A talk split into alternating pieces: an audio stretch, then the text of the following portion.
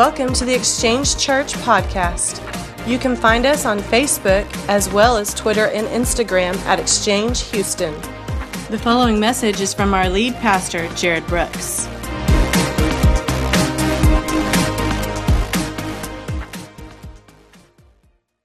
I sat in my office this week and was just broken uh, watching some of these videos and, and praying that God would reignite my passion for lost, you know, for, for people who are hurting. Amen?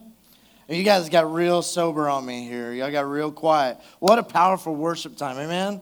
Thank you. Let's give a, the band a big hand clap of praise. Wow. Man, that was awesome. Awesome. Welcome to the exchange. Glad you're here. Some of you are throwing me off because you flop sides and stuff. So I don't know if I'm going to be able to preach right today. But if you would, would you stand with me this morning? We're going to start in the book of Luke. If you have your Bibles and you want to follow along in the book of Luke, you can. Uh, otherwise, we'll have it on the Sky Bible for you. Uh, we're going to be talking about uh, the title of my message for today is Three Men, One Neighbor. Okay?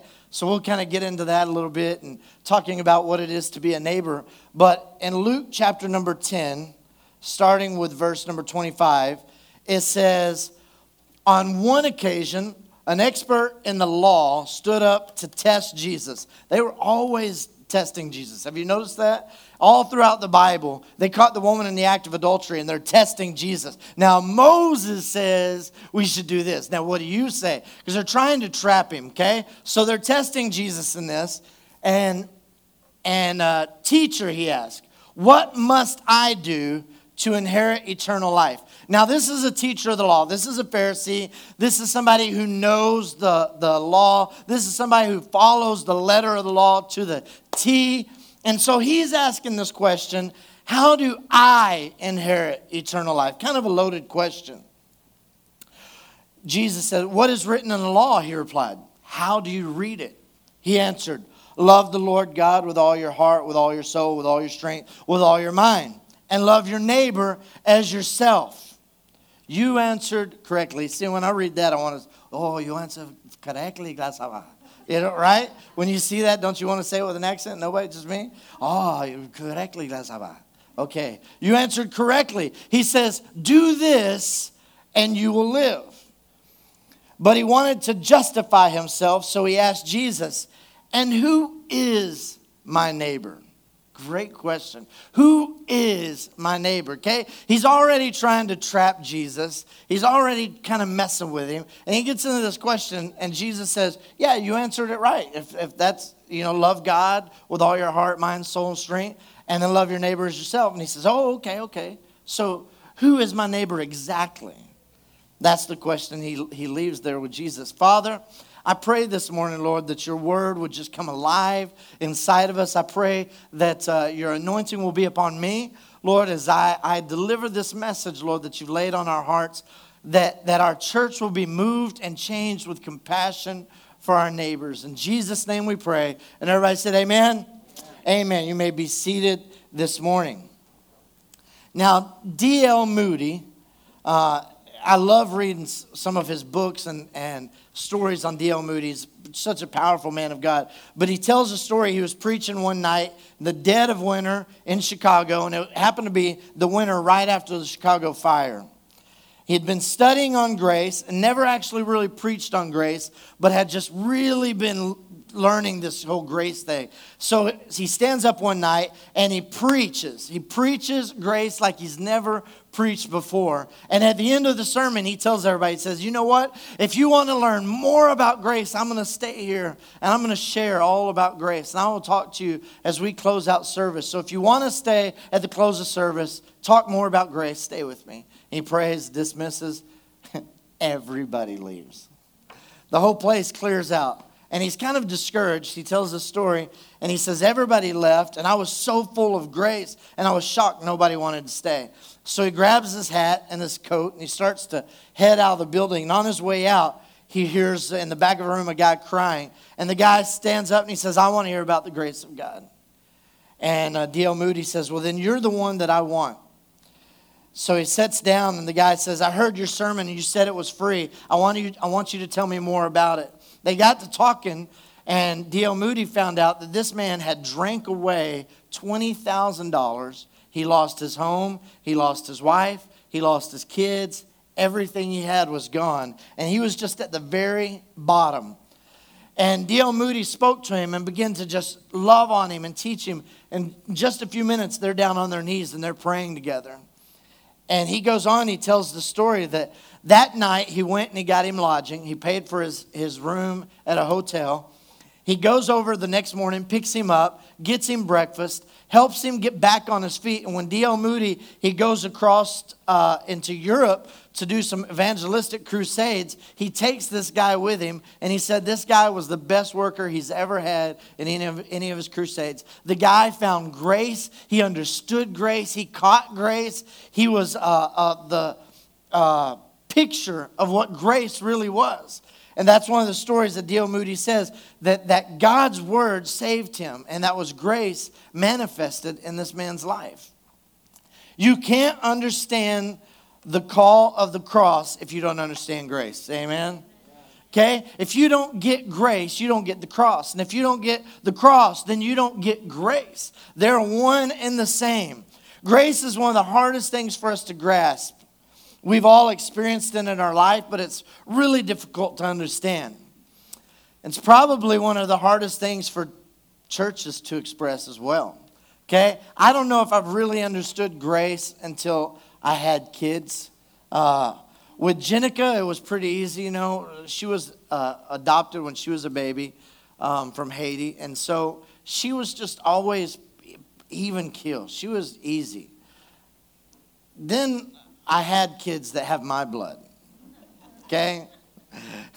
They're not so easy. I think it's Shelly's fault, honestly. I think it's Shelly's blood running deep inside of them. I don't know, because Jenica's fine, but. Uh, but my kids, I'm telling you, they they experience grace, um, and and their grace came comes in the voice of Shelly a lot because I'm fixing to get. Shelly's always like, okay, calm down. Y'all better stop. Daddy's going to come up here. Y'all better stop. So my kids get grace. They don't know the word yet and they don't know exactly what it means, but they understand grace because they experience it. And you know what? I experience it as a parent. You know why? Because my, my kids, there are many days, they deserve justice.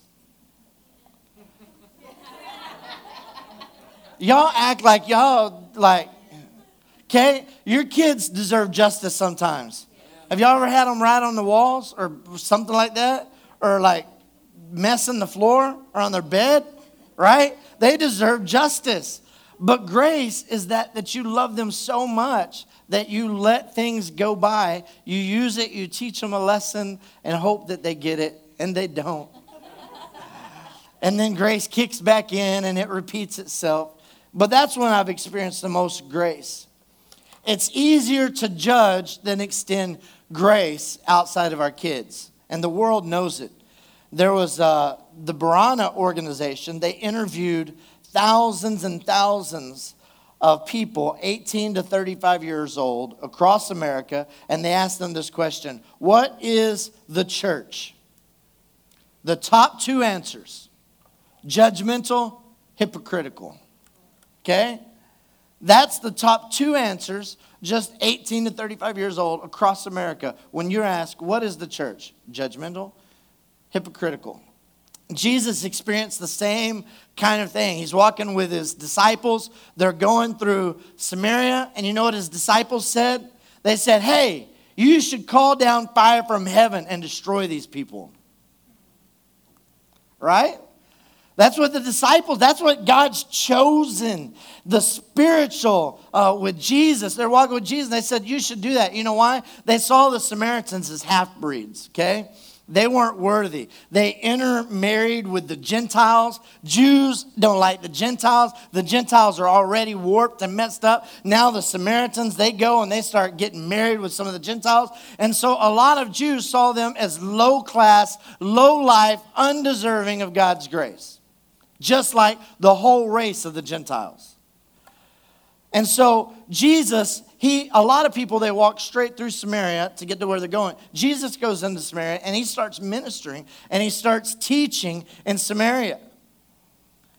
if that wasn't enough, he starts teaching a parable that would change the disciples' attitude and judgments uh, because they thought that God hated Samaria, hated the Samaritans. So Jesus teaches them, he takes them through this process of grace. And in our scripture today that we just read, Jesus is challenged by one of the Pharisees with a question What must I do to inherit eternal life? The Pharisees were passionately committed to honor God with their lives, okay? Despite popular belief, and I, lo- I know a lot of times in churches, I know when I was a little kid, I grew up, when you hear the, the word Pharisee or Sadducee, I never saw anything positive inside of those two words because I always thought Pharisees and Sadducees are the bad guys, right? Um, I don't want to be a Pharisee. Anybody ever sing that song when y'all were kids? Because Pharisee ain't fair, you see. No? Sadducee? Okay. Maybe I made that song up, but it's possible. It's possible. But in children's church, I sang that song when I was a kid. But the, the Pharisees, they followed the letter of the law. But unfortunately, in their zeal to honor God, they gradually evolved into an insider outsider theology. In other words, they and everyone that was like them that followed the law, God loved them. Everything that was not like them, everyone who didn't believe like them and did not follow the law like them, God hated them. He hated everyone. They were all considered sinners. The Pharisees even believed that that included everybody with birth defects, chronic diseases, physical abnormalities. The Pharisees believed that this was proof that these people had sin in their life and that is punishment from God. Okay?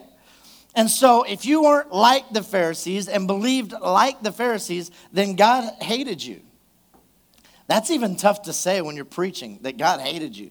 But this is, this is the way they believed. Sinners also included those who had scorned occupations like shepherds, tax collectors, prostitutes, even the whole race of people known as the Gentiles and the Samaritans. Okay? So I'm, I'm building up where I'm going here, so just hang with me. All of these people uh, who were excluded from God's love and care, compassion and mercy, because they didn't observe Judaism. Okay? So Jesus, he goes into Luke chapter 5 through 8, and he goes to the unwanted, the, uh, the unfavored, the low life of the low life people, and he begins to teach the kingdom. He starts teaching kingdom principles, and he starts inviting these people into the kingdom. He starts inviting the Gentiles. He opens the door and allows the Gentiles to come in and be a part of the kingdom. He starts inviting the Samaritans to come in and be a part of the kingdom. And this is blowing the mind of the, the Pharisees. It's blowing the mind of the disciples because they didn't understand how this would work. Jesus starts showing overwhelming compassion and mercy towards these people. So this dialogue starts. The Pharisee asks, So who is my neighbor? And Jesus responds with a parable. Okay? Now, the common view in Jesus' day was your neighbor was your fellow Jew who precisely kept the law and there was a long list of people God hated, and that wasn't your neighbor, like the Gentiles and the Samaritans. So, in Jewish eyes, your neighbor is people like you. So, in response, Jesus teaches a parable uh, about the limits of God's grace and that you can't live by the cross unless you live by grace. So, Jesus starts to explain this parable, okay? So, you got to think in, in their mind, they're thinking, Who is my neighbor? They ask the question, it's a loaded question, Who is my neighbor? And they're expecting Jesus to say, Well, all look around you. If he was here today, the Pharisee, in their mind, they're expecting Jesus to say, Look around you. It's all the people who came into the exchange this morning to worship one true God. And if you go down the road just a little bit to, to Lake Houston Nazareth Church, those are your neighbors. They love God with all their. And if you go down this road to the Baptist Church, those people, those are considered your neighbors. Okay? This is what the Pharisees are thinking that's about to happen. So if we continue reading this story in verse number 30, it says, In reply, Jesus said, A man was going down uh, from Jerusalem to Jericho when he was attacked by robbers. They stripped him of his clothes and beat him and went away, leaving him half dead. A priest happened to be going down the same road, and when he saw the man, he passed by on the other side. So too a Levite came. A Levite, when he came to the place, he saw him and he passed by on the other side. But a Samaritan, as he traveled, came to where the man was. And when he saw him, he took pity on him. He went to him and he bandaged his, his wounds, pouring oil and wine. And then he put the man on his own donkey, brought him to an inn, and took care of him. The next day, he took out two denarii and gave them to the innkeeper. Look after him, he said, and when I return, I will reimburse you for any extra expenses you may have. Which of these three do you think was a neighbor to the man who fell into the hands of the robbers?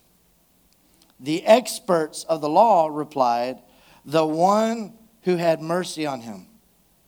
Jesus told him, Go and do likewise. So Jesus, Jesus is telling a story about a man who's walking home from Jerusalem. So it's about 2,700 feet above sea level. And he's walking down to Jericho, which is the lowest city, and it's about a thousand feet below sea level. And it's a 17 mile trek. So we're talking about 4,000 4,000 feet of descension to this city as he goes. And it's one that considered one of the most dangerous stretches of road ever because it's known for its bandits and its thieves. So it's a dangerous road anyway, a long stretch road, but it's a tough road to travel. So this man is beaten, he's stripped of his clothes, and he's left, left for dead in a culture that instinctively thinks in terms of categories of people, the listeners that Jesus is talking to probably started thinking that same way. They probably started thinking to themselves, wanting to ask the question so, was he a Jew or was he a Gentile? Was he a Roman or a Samaritan? Was he like us or not? I mean, that's important, Jesus. You can't start telling us this question about a guy who's, who's robbed and a priest ignores him and a Levite ignores him and then some Samaritan helps him. He must have been a Samaritan then. There's no way a priest would, right? So they start asking this question to themselves. So the story takes on its first twist when Jesus, he says, the first man to pass by is a priest. So for just the fun of it today, we're going to call the priest Mr. Selfish. Okay? That's what I've named the priest today. Uh, we don't know his real name, but uh, he's going to be known today as Mr. Selfish. He happens to be going down the same road. He sees the man, and the Bible says he passed by on the other side. He went to the other side of the road. Now, if you study this passage and you read all the commentaries about it, it will tell you that most priests that pass by this road have just completed a two week ministry assignment uh, in the temple, and now they're returning home after, the after the Sabbath day. Tradition says that a large number of priests lived in Jericho and they would travel outside of the city to the temple and do their ministry. This was, uh, they also considered priests to be pretty well off because the temple was a cash cow. Mm, right? It was. It was. Um, so the listeners have to assume the priest was probably not walking, but he's riding a donkey, okay? So check this out. The wounded man could have been dead and the law says that if a priest touched him or even passed by closer than six feet, he would become ceremonially unclean, and then he would have to return to Jerusalem for a week long process of ceremonial purification.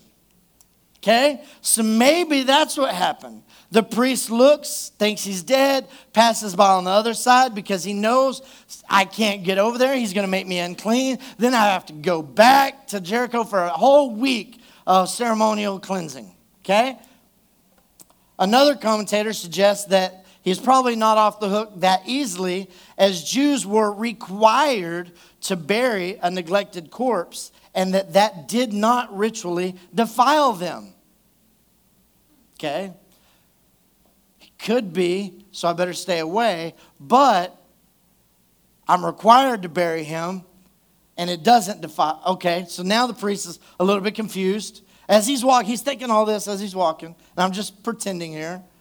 but I'm giving you some options. Another law says that if, a, if the man was alive, obeying purity laws cannot be the reason for failing to save a life.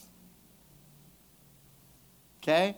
So was the man dead or alive? So the priest is walking down the road. So people believe he's riding a donkey and he's passing by. Maybe these things are going through his, his mind. Maybe they're not. Nevertheless, he decides that none of it is worth taking a chance on becoming unclean. So regardless of what happens, he just stays away, goes to the other side of the road, and he passes by. So we're going to call him Mr. Selfish. Now, a second guy comes into the picture, a Levite. Okay? Now, just for the sake of name calling, I'm going to call him Mr. Curious. Okay? Levites functioned as assistants to the priest, and they were considered a lower class than the priests. So he might have been traveling a little ways back behind the priest in deference to him and his position. The Levite probably knew that the priest was ahead of him because it was a long, long stretches of road, and so he probably knew the priest was right ahead of him.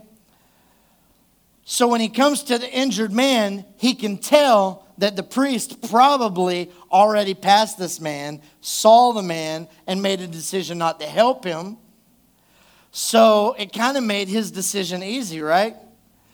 The Bible says that he looked upon the man that was stripped and robbed so he was curious. He looked at him and then he kept on going. Have you ever know have you y'all watched Facebook videos ever? Man, I get caught up on those dumb videos. I get caught and then you watch the video that you're wanting to watch and then a, just another video pops up immediately.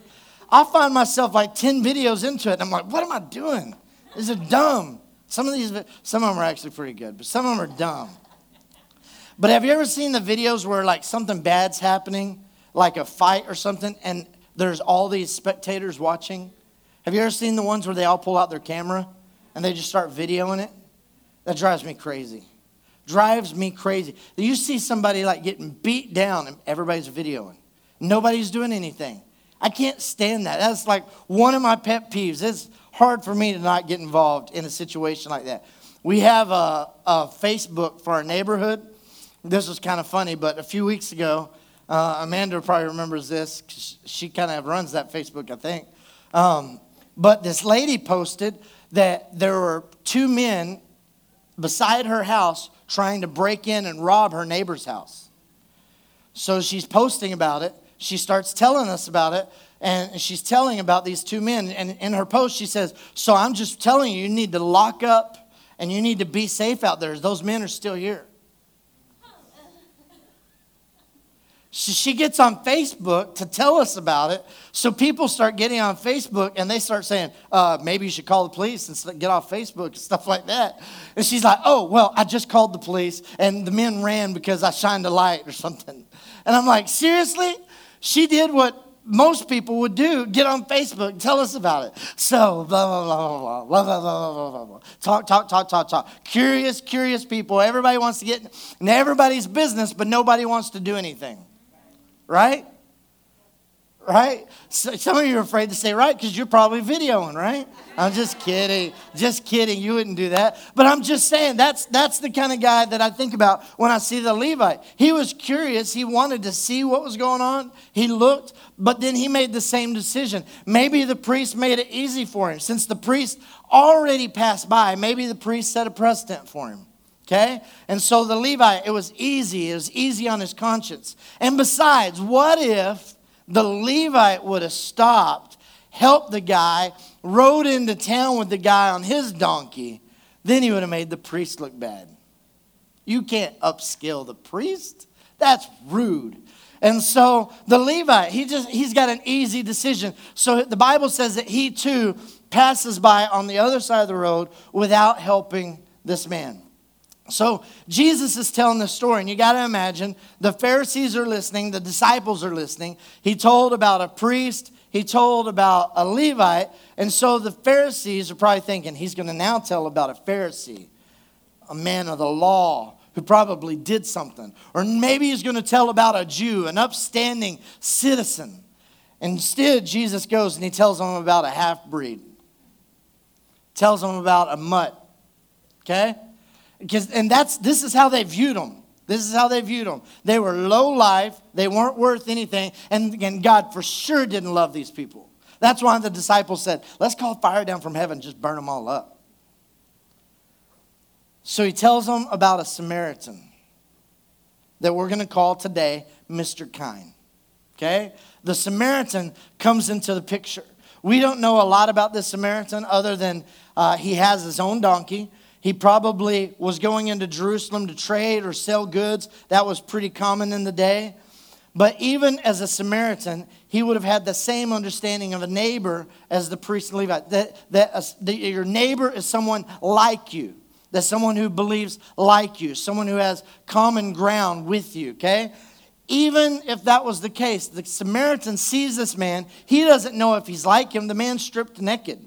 He's beaten, he's unrecognizable, and he can't talk. So maybe he's a Samaritan, maybe he's a Jew, maybe he's a Gentile. Who knows what he is?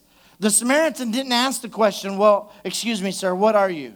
I need to know what you are first before. But the Samaritan immediately is moved with compassion and he goes in and he starts to minister. He starts to bless this man. He applies first aid. He applies oil which which makes the skin and wound pliable. Then he pours wine to disinfect it and he binds up the wounds and he stretches cloths over it and wraps and maybe tears his own clothes and, and doctoring this man's wounds.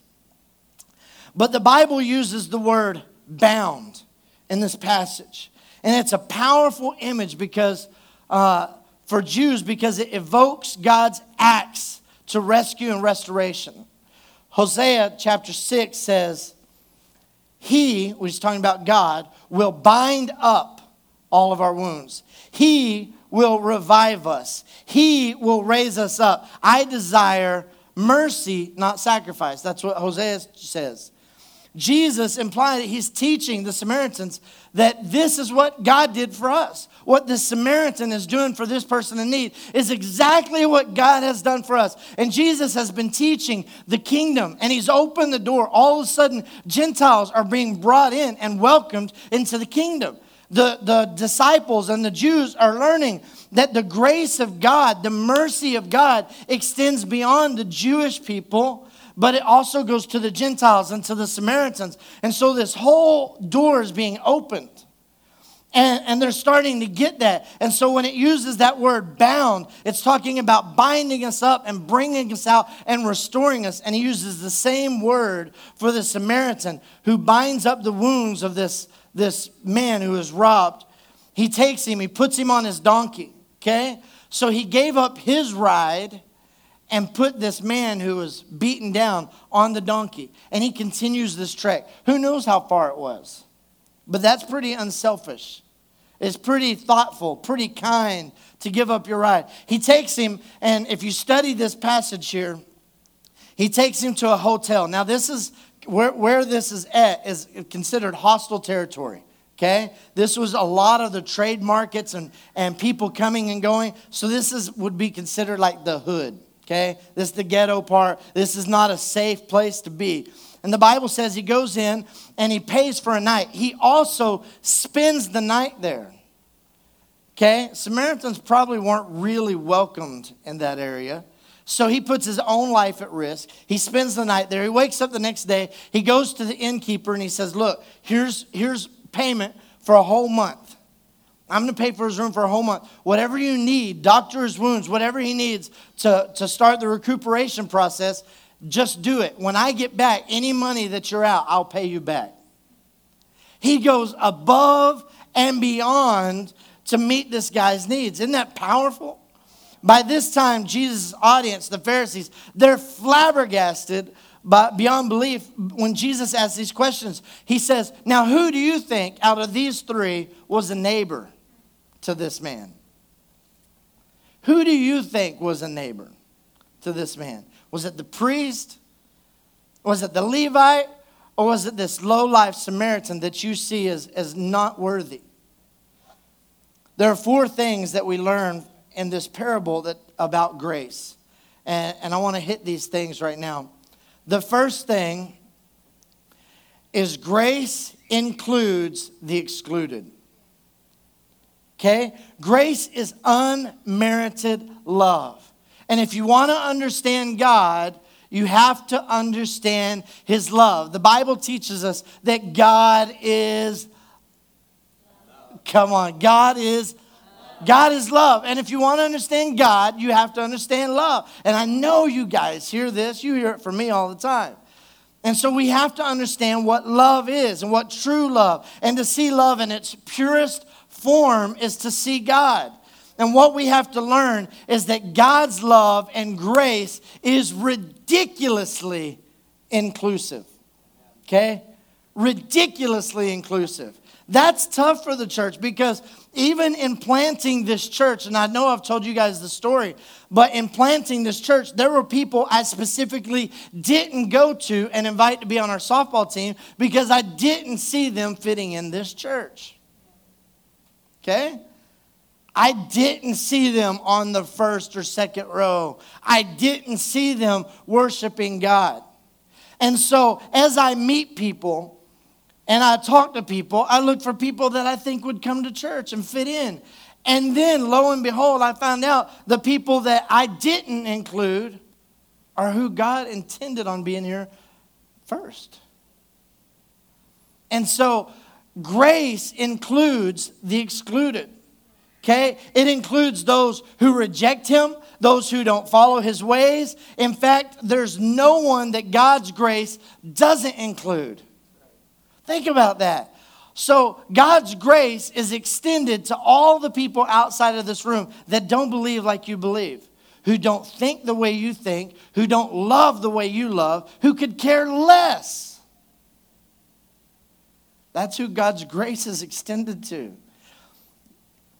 the worst of the worst. In Jesus' days, it was the prostitutes and the tax collectors and the Samaritans. And the fact is that none of us deserve God's grace because all of us are broken and flawed. And Paul, he says in Romans 3:23, "For all have sinned and fallen short of the glory of God." So nobody actually deserves it. We've all messed up.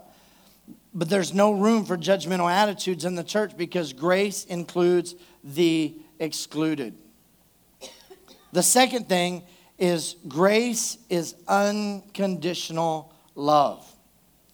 In our scripture today, we talked about all 613 laws are narrowed down into two, two common laws, okay?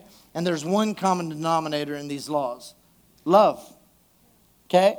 He says, So tell me, how do you read it? How do you read the law? Well, love God with all your heart, with all your mind, with all your soul. Love your neighbor as yourself. Love is the common denominator in these two laws. So you have to understand that love is unconditional. The grace is unconditional. The grace of love is unconditional. Okay? Uh, there's, there's nothing you can do, nothing you can uh, say, nothing you can become to gain more love from God. There's nothing you can do to make God take his love away. He just loves you.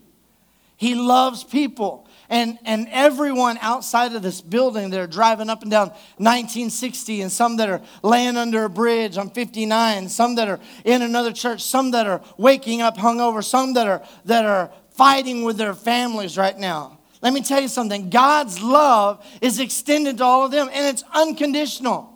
And He doesn't say, Well, I would have loved you a little bit more had you not done that last night, but I'm disappointed. I would have loved you a little bit more. In fact, everyone that's here this morning inside of the exchange, God loves you just a little bit more than everybody else because you sacrificed your day to be here. That's not true. You didn't even have to show up today, and He still loved you. I probably wouldn't, but He. I'm just kidding. I'm kidding. I would. I would. But God's love is unconditional. Grace is unconditional love. The third one grace is love in action. So, which of these was the neighbor to the injured man? The Pharisees replied, The one who has mercy on him. And Jesus says, What? Go. Everybody say, Go. He says, Go and do likewise. Okay? Go and do likewise. See, grace is love in action. You have to do something. You can't just say you have grace, you have to prove it. You can't have it till you prove it. Hashtag that. Okay? If you want to hashtag something, you can't have grace till you prove it. You can't just say, I have grace. You have to prove it. So, grace is love in action.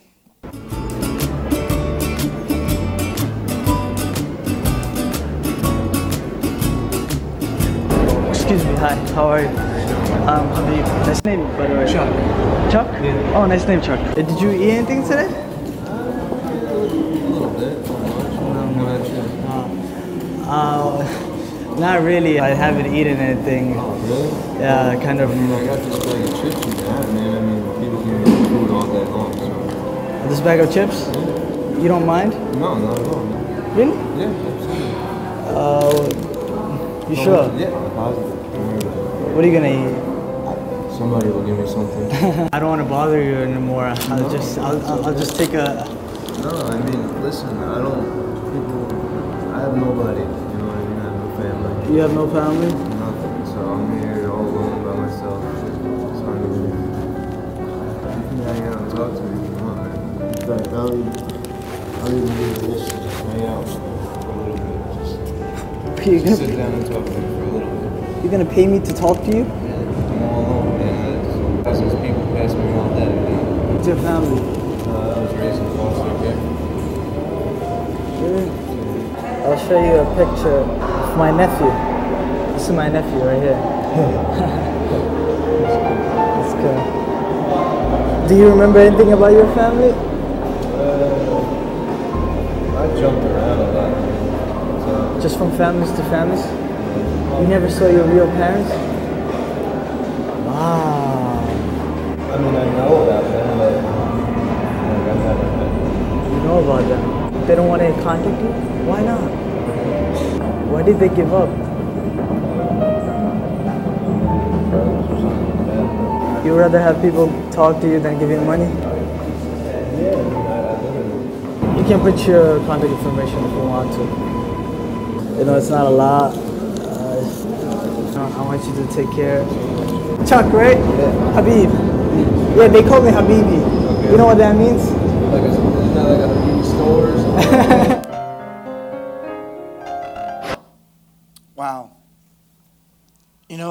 doesn't that break your heart? You know what breaks my heart is to think about while we're in here today, there's just hundreds and hundreds, thousands of people who have nobody, who really have nobody. And, and sometimes, I'm not saying that this is us, but sometimes we come to church and we want to complain that it's too hot or too cold or it was too loud or nobody talked to me or I sat there for 10 minutes and, and we just build up all these things and there's people who are lost and hurting and dying and lonely and they just want somebody to love them they just want somebody to care and and grace is love in action okay? He says so who's a neighbor? Who's a neighbor? Which of these three do you think is a neighbor to this guy? And the teachers of the law the lawyer says it's the third one the one that showed him mercy and that doctored him up and took him and took care of him so jesus' reply is go do the same thing. The whole conversation started with, How do I have eternal life? How do I have eternal life? He says, Okay, you have eternal life. Love God and love people. That's how you have eternal life. And then the lawyer still wants to get in his business. He says, Okay, so who actually is my neighbor? And he's being a smart aleck here. And Jesus puts it all on him. He says, Listen, I'm telling you a story here. And if you want to be this kind of person, if you want eternal life, then go and be a neighbor.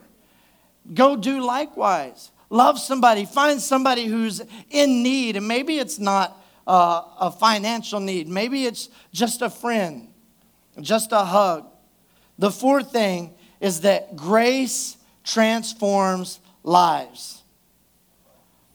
Author Anne Lamott wrote, uh, she wrote a book called Traveling Mercies. And in this, she makes a statement. She says, I don't understand the mystery of grace, only that it meets us where we are and does not leave us where it found us. God loves us too much to leave us where he found us. That's a part of the journey of a relationship with God. Is he'll find you anywhere. Okay? He'll find you in any condition, in any situation, and he loves you. Period and he accepts you into the family and he brings you in. But when he brings you in, he doesn't just leave you to be the same old, same old lost, lonely, hurting person. He brings you in and he wants to change, he wants to grow you. And that's part of having a relationship with Christ.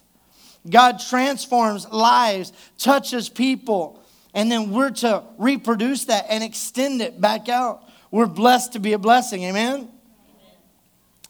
In his book, what's so amazing about grace, Philip Yancey, and this, this is an awesome book. I read this years ago. He tells a story uh, of Ernest, Ernest Hemingway. And he says, Hemingway grew up in a very devout Christian family, yet there were never experienced uh, the grace of Christ in his home. He lived a wild and sinful life, but since there was no father, no parent waiting for him, he sank into the mire of graceless depression. A short story he wrote perhaps reveals the grace that he hoped for. It's a story of a Spanish father who decided to reconcile with his son who had run away to Madrid. The father, in a moment of remorse, takes out an ad in the town's newspaper and he says, Paco, meet me at Hotel Montana, noon, Tuesday. All is forgiven. When the fa- father arrives in the square at the hotel in hopes of meeting his son, he found 800 Pacos waiting to be reunited with their father. It's the Father's forgiveness that we all yearn for. It's that relationship, the reconciliation to the Father that's really deep down that we all desire. And so it, so grace is available to all, but the lawyer asks the question. He says, Who's my neighbor? And Jesus doesn't answer the question, but instead he reflects on the larger question To whom must I become a neighbor? So that's the question that I want to leave with you today. To whom must I become a neighbor? So the question is not who is my neighbor, it's who can I become that to? Who can I become that for? Who is it that needs something that I have? I've been given mercy. I've been given grace. I've been blessed, and I'm blessed to be a blessing. So, who can I love this morning? Who can I lift up this morning? Who can I pray for this morning? Who can I give a hug to this morning? Who can I shake hands with this morning? Some people, like this guy in the video, they just wanted somebody to talk to them. They just wanted somebody to love them just for a moment. Doesn't that break your heart? that there's people that that's all they want? And so, my question is in your world, to whom can you become a neighbor? What does that mean to you? And, and how can you implement that? You know, we go, we'll go to the Astros game and you drive by on getting back uh, as you're going kind of underneath 59 and you see the just village of homeless people. And, and I don't know how you can drive by that and not be moved. You know? Uh, I kind of, I didn't grow up this way. Nobody told me this, but I, it was always kind of implied, I guess, that, that homeless people, all they want is money so they can go buy alcohol. And I've heard people say to me a lot of times that, well, I, the reason I don't give them money is because I don't know what they're going to do with it. And my reply to that is I don't care. I don't care what they do with it. I don't care what they go by because that's, that's between them and, and God. That's not between me and them. My thought is that if I could just be a blessing, if I can love somebody, if I can just in a moment's time turn somebody's heart, doesn't that count? Doesn't that make a difference? If, if somebody in a moment can see that and go, oh, you know, who knows what they just prayed? God, if, if you're really out there, if you're really out there, we just send somebody. We just send somebody. So I challenge you today to think about that. And I'm going to ask um, the band if they'll come back for a, a moment. But I want you to think for a second where, wherever you live, whatever your world looks like. You know, y'all, you've heard me tell those stories a little bit when we started the church, how I reached out to families around, but there's one family that I didn't reach out to because I didn't think that they would fit in. And he confronted me one day and asked why I didn't invite him to play on my softball team. And I thought, oh man. And in my mind, I'm like, well, because you're a partier, you, uh, you have a, a pretty dirty mouth, and um, you stay up all night uh, playing lots of loud music, and you won't fit in my church. That's what I wanted to say. But in a moment caught, I went, uh, uh, you want to play my softball team? and now he's one of my closest friends. And he comes to church here. And I just think about these moments. And now I've asked myself why I've, I've pushed away from that. You know, why my story of reaching out to someone who I could love is two years old. Why is that story now two years old? That's getting old. It's kind of an old story. So it's not that I need another story so that I can share, but it's I'm asking myself the question Have I become comfortable and I've kind of stopped caring? I've stopped trying. You know, there was a point that I was desperate to meet people and desperate to love people and desperate to shake somebody's hand and desperate to hug somebody's neck. Have I lost that? Have I lost desperation? So I've asked myself that question this week. I've never cried more preparing a message than I did this week. And, and you can hear this, and you, you may not be moved at all. I mean, no big deal because sometimes the message is just for me. And I'm okay with that. If we walk out of here this morning and, and and nobody gets anything, I, I've been changed this week because I've reevaluated who I am. Why did we start this church in the first place? What was our motivation? What was our mission? Who, do, who are we trying to reach? Who are we trying to love? Did we reach that? Did, do we feel satisfied now and now we're complacent? And so now let's just have church? Because I'm not, but I have been. I spent the last year and a half really satisfied. So I've asked myself this week what I have to do. What do I have to do to go love somebody? And, and I'm going out this week. At some point, I'm going out, maybe on the weekend, I don't know, and Shelly and I, we're going to go and we're going to meet some people. And I'm not taking, I'm not going and taking a boatload of hamburgers or whatever. I've done that, and that, that becomes scary in itself because sometimes you just get mauled. But I'm going to just become friends. I want to make some more friends. I don't have enough friends. I want more friends.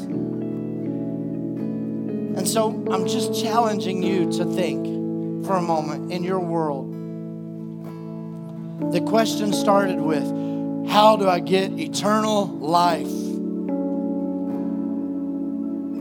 And then it ends up with So who actually is my neighbor? And Jesus says, Go and do the same thing. You go and you find somebody who's in need. You find somebody. You find the orphan, and the widow. That's what the Bible teaches us. Then, then I think we'll see a difference. And so in my prayer this week, it was all about me. It was how, how God do I get back to this?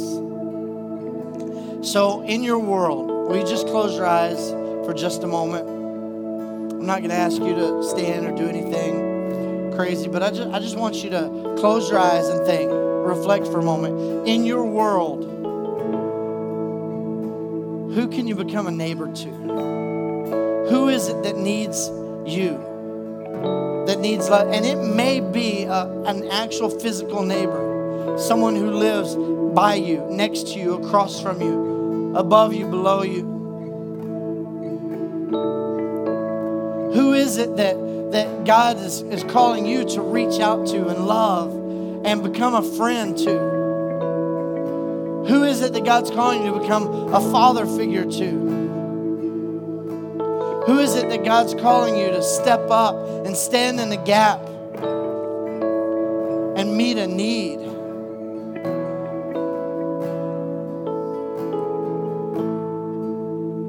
Father, I ask Jesus right now, God, that, that in this time as we reflect, as we think and, and, and check ourselves, God, I pray that you reveal to us in some, some manner, some form, fashion, God, how we can love the unloved. God, how we can look beyond um, their, their situation and, and see who you see.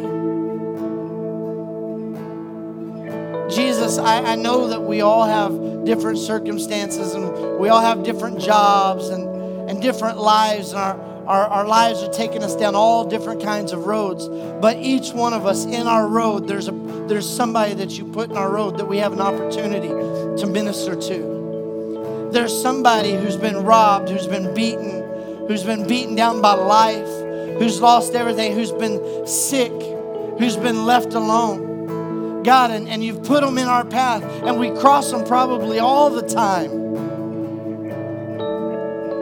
And, and probably we, we pass on the other side of the road often because maybe we don't know what to say, maybe we don't know what to do. But God, I pray right now that you birth inside of us a passion for, for people God, it's it's not about can we get them in our church. It's not about do we, can we just get them to say a, a prayer and, and get them to say that Jesus Christ is Lord and then leave. But it's about becoming a friend to the friendless. It's about clothing the naked and feeding the hungry and visiting those in prison. You said it in your word, God. What you do to the least of these, you're doing it to me. So, Father, what, what opportunities do we have? Help us to be more aware, God, more aware of the road that we're, we're traveling down and the people that we come across, that there's no coincidences in the kingdom of God, that we're passing by people on purpose. We're passing by people on purpose. So, God, as we as we walk out of this place in, in just a few moments, I pray that that we'll just see through through a, a brand new set of eyes. Everyone, the waiter, the waitress at the restaurant, the, the person bagging our groceries, checking us out, the person standing on the corner asking for money. God, that everybody that we'll see different and we'll look for an opportunity to be you to be your hand extended. That when they look into our eyes, they'll see a love that is so piercing. That they'll see a, a grace and a mercy that's so strong. That it'll give us an opportunity, God, to, to teach people the kingdom of God and that it's all inclusive. We praise you for this, God. We praise you for this, Jesus. Amen. Amen. Amen. You know, I don't know what this looks like, and and I've thought about it. And, but if you if you want to join me, if you want to do something, uh, I don't know what that looks like yet. But if anybody wants to do something with me and go with, with Shelly and I, uh, put it on our, our Facebook page, our group Facebook page. If you're not on our group page. We have a public page and then we have a private page. And you just let me know and I can get you connected. Uh, friend me. But that whole grace is love in action thing gets me.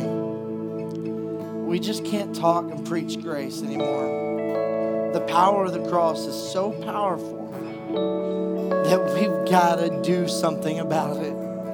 We've got to make sure that it doesn't stay inside these four walls. Amen. Amen. Wow, we give God a hand clap this morning. Amen. We're going to get ready and we're going to close out service.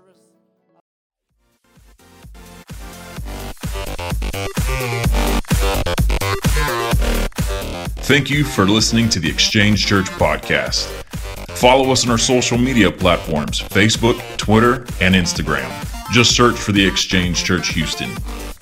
If you would like to give to the Exchange Church, you can go to our website at iamtheexchange.com and look for the red button in the top right corner labeled Give Online.